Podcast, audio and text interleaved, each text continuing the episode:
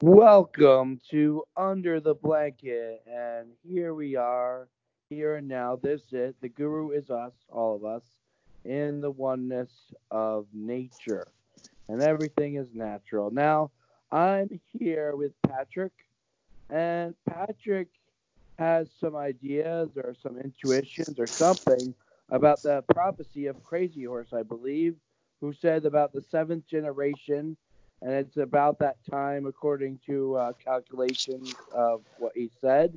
And his prophecy was about some sort of awakening to peace and uniting of humanity. So uh, maybe start off with uh, telling us about how you came to these understandings and what they are. Thank you, Eric. Um, I'll do my best. I do want to start out by saying that I do sometimes have my uh, sessions of where I just have a high sesh so every once in a while, I'll partake of medical marijuana, and it does reconnect me back to something deeper that I feel like our ancestors knew. They were able to read into the, the plants, and and um, there wasn't really an intermediary of pharmacy, and there was a more of a, a, a deeper kind of a trust. Um, and we've read into things throughout our history. We've um, We've created story, we've found story, we've found uh, linkages back to source, we've found things that feel like that. And if all of us agree, then then then that is that moment of consciousness, that is that that oneness. And by us, I mean all of us, and also biologically, all the neurons in your mind, all the cells in your body. You know, there is an us, and there's a we, and there's a one, and as we learn about the other cultures, there's there's four basic cultures that can be looked at in terms of well, color. Uh, but it really is culture and not color. But but color is an identifier, and so the Native Americans do see four colors. They see the the, the yellow Asian uh, represented in yellow. They see black represented in black um, and or blue, and not complicated and they see red is the native um, South and North America because there are two branches, two major branches that are currently here on the earth of a giant split in the tree of humanity where the Native Americans went up around uh, Russia and then there's some thawing there and used to be thought that this continent did not have and I'm speaking uh, by uh, for David uh, Hancock, who does who writes about this and is discovering that this land here in the Americas, the North and the South, may have been inhabited uh, well over 100 years, 100,000 years ago, which is five times what they they think now, or they say now, about 20,000 years. So um, these four colors, these four cultures, make up what is the Native American medicine wheel. And that's what you see when you see this uh, circle with this uh, X in the middle of it, and it makes four pieces. That also represents the four directions in a way. that represents a lot. Um, and so if you, I, I, followed these numbers as I went out there, and um, I, I, the seventh generation was one of those numbers. Um, numbers are our friends. You know, if we, we can tie them into our story, they're great nodes, they're great markers, they're, they're great uh, beacons of direction. So um, I went out to Standing Rock. My heart called me first. I had visions of it coming in. The vision that I saw was that uh, prior to Standing Rock or any of the, anything happening, um, it might have been around the time when the dog bit the Native American uh, in in Standing Rock for for No DAPL, but um, the the vision was that I was walking, I was picking up firewood, and there was a deer in the road, and I thought, oh, that's a beautiful deer, but it was trying to go up the other side of a steep hill across the way in this wooded area, and there was a curve, a turn, and I was looking at the deer, and it was kind of like I could see it was stuck, and then I realized its predicament, and I looked at it, and there was a Native American there where the deer had been. And I, I transcended something deep within and between the red and the white. You know, I'm European, more Northern Irish, way up there. Um, at least most of my lineage. But you know, just one thing I want to say is we, we don't we there's no need to fear the colors. There's no need to this is this is part of their prophecy as well that these four cultures and colors unite and that we become the monitors of the earth. They called the European white man Big Brother um, with their great father, and they come with these great things. And, you know, I, I sat and I learned so much. And I'll tell you what, the information came to me, began coming to me more so in spirit than anything else. Uh, after Standing Rock, I arrived in Hawaii, and there were books everywhere about the Lakota. And I read more about the Iroquois nations, the seven Iroquois nations, from which the first seven arrows that were previously on the in the uh, the uh, eagle's hands that are on the dollar uh, that represent they initially represented the seven Iroquois nations, and our our constitution was based very significantly upon what the Lakota and the other seven Iroquois nations, the Sioux, uh, had. And, and, I can overstep and forget what exactly. So, so don't quote me on the exact uh, terms. Like the Sioux tribe, I would say, is the greater of the three: the Lakota, the Nakota, and the Dakota.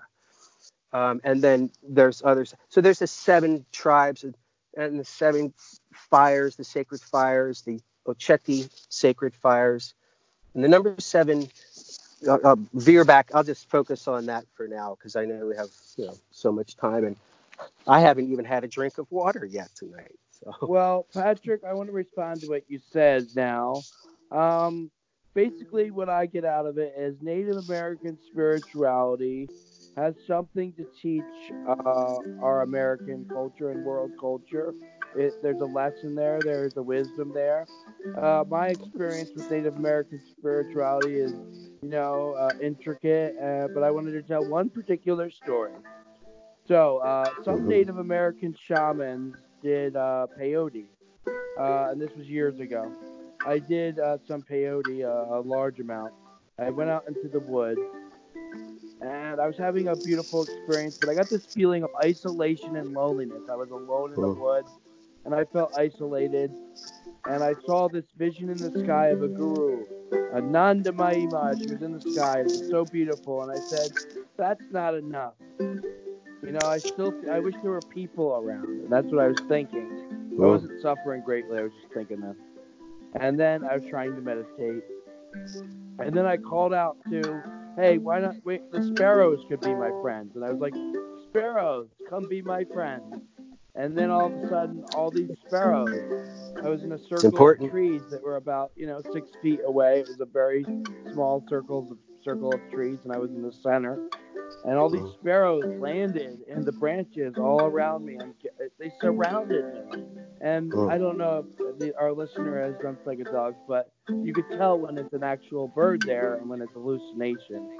So i i saw the actual all the birds were landing around me and i started you know being with them. And i was in a state of total oneness and love that we you talked about where all your cells you know every your brain is all wired in this different way. Yeah, and you're communing with the yeah. birds because they're not there doing you any harm or anything like that. You're enjoying, they're singing, they're enjoying you, d- dancing to their singing. Um, it's important to call out the friendships between humans and animals. I mean, what we call animals, and, and the human and animal really creates a dividing line that's not a real line. Yeah, I mean, there's some animals you got to be careful of, but by and large, there's some really amazing animals that we can live with and that if we really befriend and remember that they are our friends like significantly you and you, as you just demonstrated uh, that's what we're going for here. That's what the native americans have. That's the respect. That's the honor that they give you know a bison if they kill it. I mean they have been feeling kind of like how some people are feeling under this administration, but they have been feeling this for as long as they can remember, or as long as they know. Um, and 500 years for them is a very significant period because that is where their prophecy aligns with this arrival of this next seventh generation. Um, as you said, the, the, the Iroquois nation are known to be the people from where that term came from, and that seventh generation sustainability. And that means that basically you look forward and, and ask, where are your seventh generation? Where are they going to be? And are the decisions that I make now going to be able to affect that generation? Will it exist? And my job is to make sure it exists. And I tapped into something that felt like from there and even further back into our ancestry, because if we're we're merging science, we're merging religion, um, and chemistry and biology, there are connections, and mathematics, all these disciplines, there's a unifying theory, and this is what we get as downloads that are collectively happening. So I went through a process of a lot of downloads. And anyway, I did arrive back at chemistry and hydrogen, and I started looking at hydrogen. It's the first element. So I looked at the, the chemistry and the number. And the number and the weight is the same thing. And so H, hydrogen, is the beginning of all of this. And, and so the energy that you are comes from the smashing of two hydrogens, and that creates two things energy and helium. Helium is the second in the periodic table. And then the third is lithium, and you go to beryllium, and you get up to carbon six, and you get to oxygen eight. It's after nitrogen seven, but it's oxygen eight. It's the rebirth. So once you're once you you look at the next seventh generation, there is a point from when you are here now, and then the seventh generation is, is to come. And the seventh generation will be able to look back onto where you are now and, and know that there is a oneness there. And, and that you die at the seventh in a way, and you're reborn at the eighth.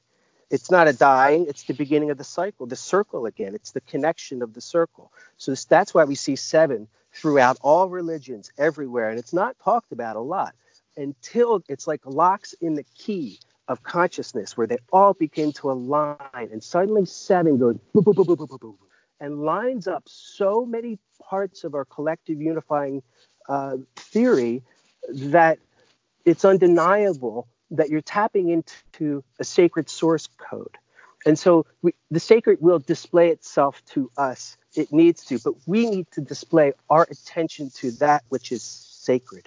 That is how we survive everything that is happening, knowing what is sacred and why. And none of us want to feel that confined to think, oh gosh, I'd have to be tiptoeing everywhere. Well, this earth will show us how to tiptoe if we forget. And it's this is part of what's happening. But it's it's a you know, we have no idea what kind of antibodies are built into this system that's been here for five billion years on this planet. But the whole cosmos and the lights that still shine, they're still shining. And that light is very simply, to the best of our knowledge, that is hydrogen appearing out of we don't know where and smashing together and creating two things energy, the photons, and helium. And from there, there's these there's a connection that I write about and that um, I'm trying to explain better, but I sense something in the sevens there because this this thing that happens when you're at, at oxygen number eight. And one oxygen and two hydrogens meet. So instead of fusing, those two hydrogens met with their eighth generation. It's like seven generations in between. It understands, or there's something in there. I'm, I'm just, I look for root, deep root code. So anyway, I feel as though I'm speaking as the energy itself, moving through all the other matter that was created, being all the other elements in the table. So what does that mean and how do we utilize that today? I'm really just drawing attention to the number seven. I really, I'm not in a place where I can speak about how deep and uh, prof- truly, truly prophetic the Native Americans have it, because that's their sacred honor and duty to do that. If they would like to invite me to speak to other any of this stuff, I, I would absolutely love to. But I sense that they already know it because they showed me just a, a little glimpse into what they know and how they know it and how they protect it because they know how to protect that which is sacred.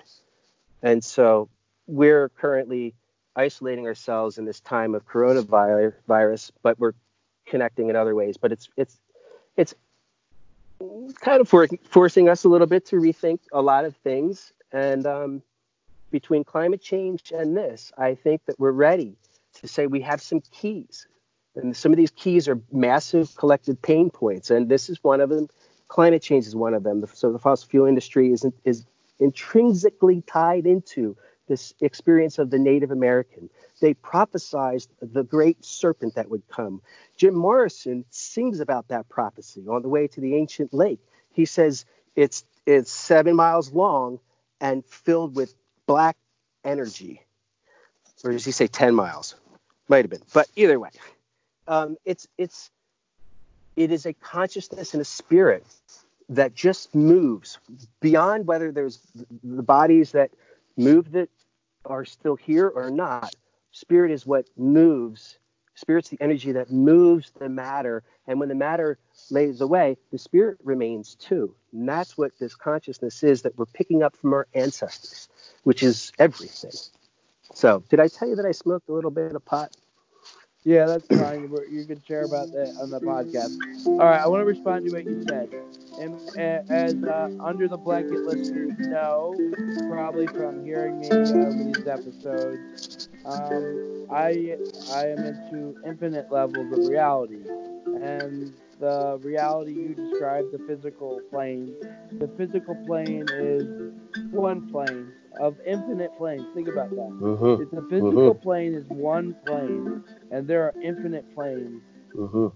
There could be a plane where there's right now the Teenage Mutant Ninja Turtles, and there's Raphael, and there's Michelangelo, and there's Donatello, and that's and a light. Leonardo. That's the light world. And that plane is just as real as this plane of physicality and hydrogen and helium. It is. I see that as the light world. You know, that's what we are. We are those photons. We're not actually the matter. That's the thing. And when light is spoken of, it it is spoken as of, by, from, and for uh, the light. And we are one node. We are one sun amongst so many of us. And we see that we can roll up from there into this greater consciousness that we're part of. You can say it's part of a brain or part of a body or part of a something else or whatever. But yes, it's an infinite fractal in all dimensions, as you allude to. But there is a center, and it's the most amazing thing. And we we can feel like we're in dire straits in life, and things can be awful, and we always find our way back to that. So that's, I guess, part of my message too. Is is that you know we're at a time where we need to be as smart out out there and in the world. We have to think about germs and viruses from this point on for a while, and we'll get over that, and we'll be hugging each other again at some point. We pray, but it's we can all relax though, just as long as we're safe. Yeah, I want to address uh, coronavirus and uh, climate change.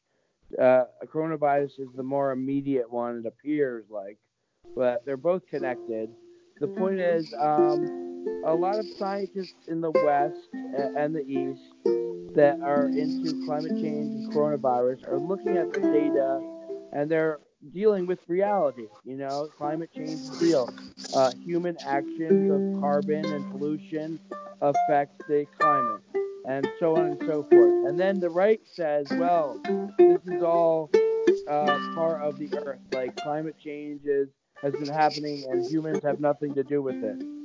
So even though it seems like the scientists are saying man is at fault, humans are at fault, we caused this problem to nature. We're destroying the planet, and that's a kind of eco-fascist uh, look at it. But the truth is, the science is pointing to the interconnection that, in fact, human beings are part of nature. That our technology is part of nature that the iPhone is part of nature. There's the natural world and technology. I understand that duality, but ultimately, nature, it's all sort of a natural process. Terence McKenna said evolution wouldn't have started, all this wouldn't have happened if it didn't have a happy concluding point. That's just a logical understanding of uh, fractal and spiral uh, realization. Yeah. Well, there's plenty of places I can jump in there in the in that stream of amazing consciousness. Um, you're doing a great job, Eric. Thank you for your work. If I haven't told you already, um, you know we all love you, brother, and Oh, you, that's- you're an excellent Thank interviewer. you, thank you. I love you all too. Yes, sir. Um, so, yeah, well, let's start with the obvious uh, coronavirus and quantum physics. So, what do you want to talk about? The- what- there's something, you know, in the idea that something bled over from nature into the human. And so I almost see it as though, like, I almost see it like these giant trees, and then suddenly these uh, vines start climbing up the trees. And you get too many vines there, and they, they end up killing the trees. And then the vine doesn't do, you know, it's it's so the vine might be greed. It, it moves faster. We can call it greed, or we can call it whatever we want. I have no idea what it is. Uh, there's a non-judgmental word for it, I'm sure, other than greed. But um, so, you know, we're greedy to each other um, and to nature, and yeah, I mean, the vine suddenly gets the upper hand. And imagine if if it could just do that with the whole earth, like I don't know. It there's something in there that we can only allude to these deeper answers. And that's what's good. That's what consciousness does. That's what quantum things do. They elude. They're probably, you know, they are they're smaller than photons.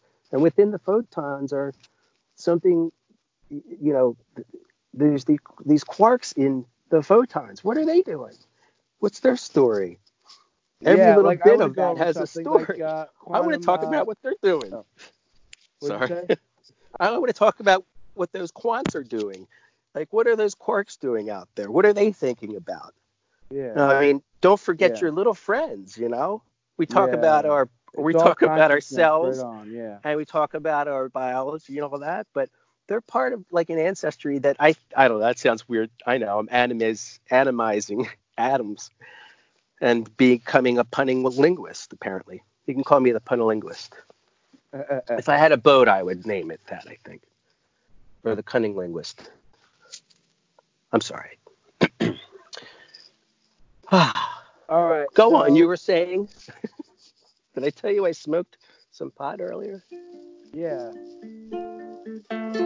Uh, why don't you? We're almost to the end of the episode. Why don't you sing us a song or something? I don't sing.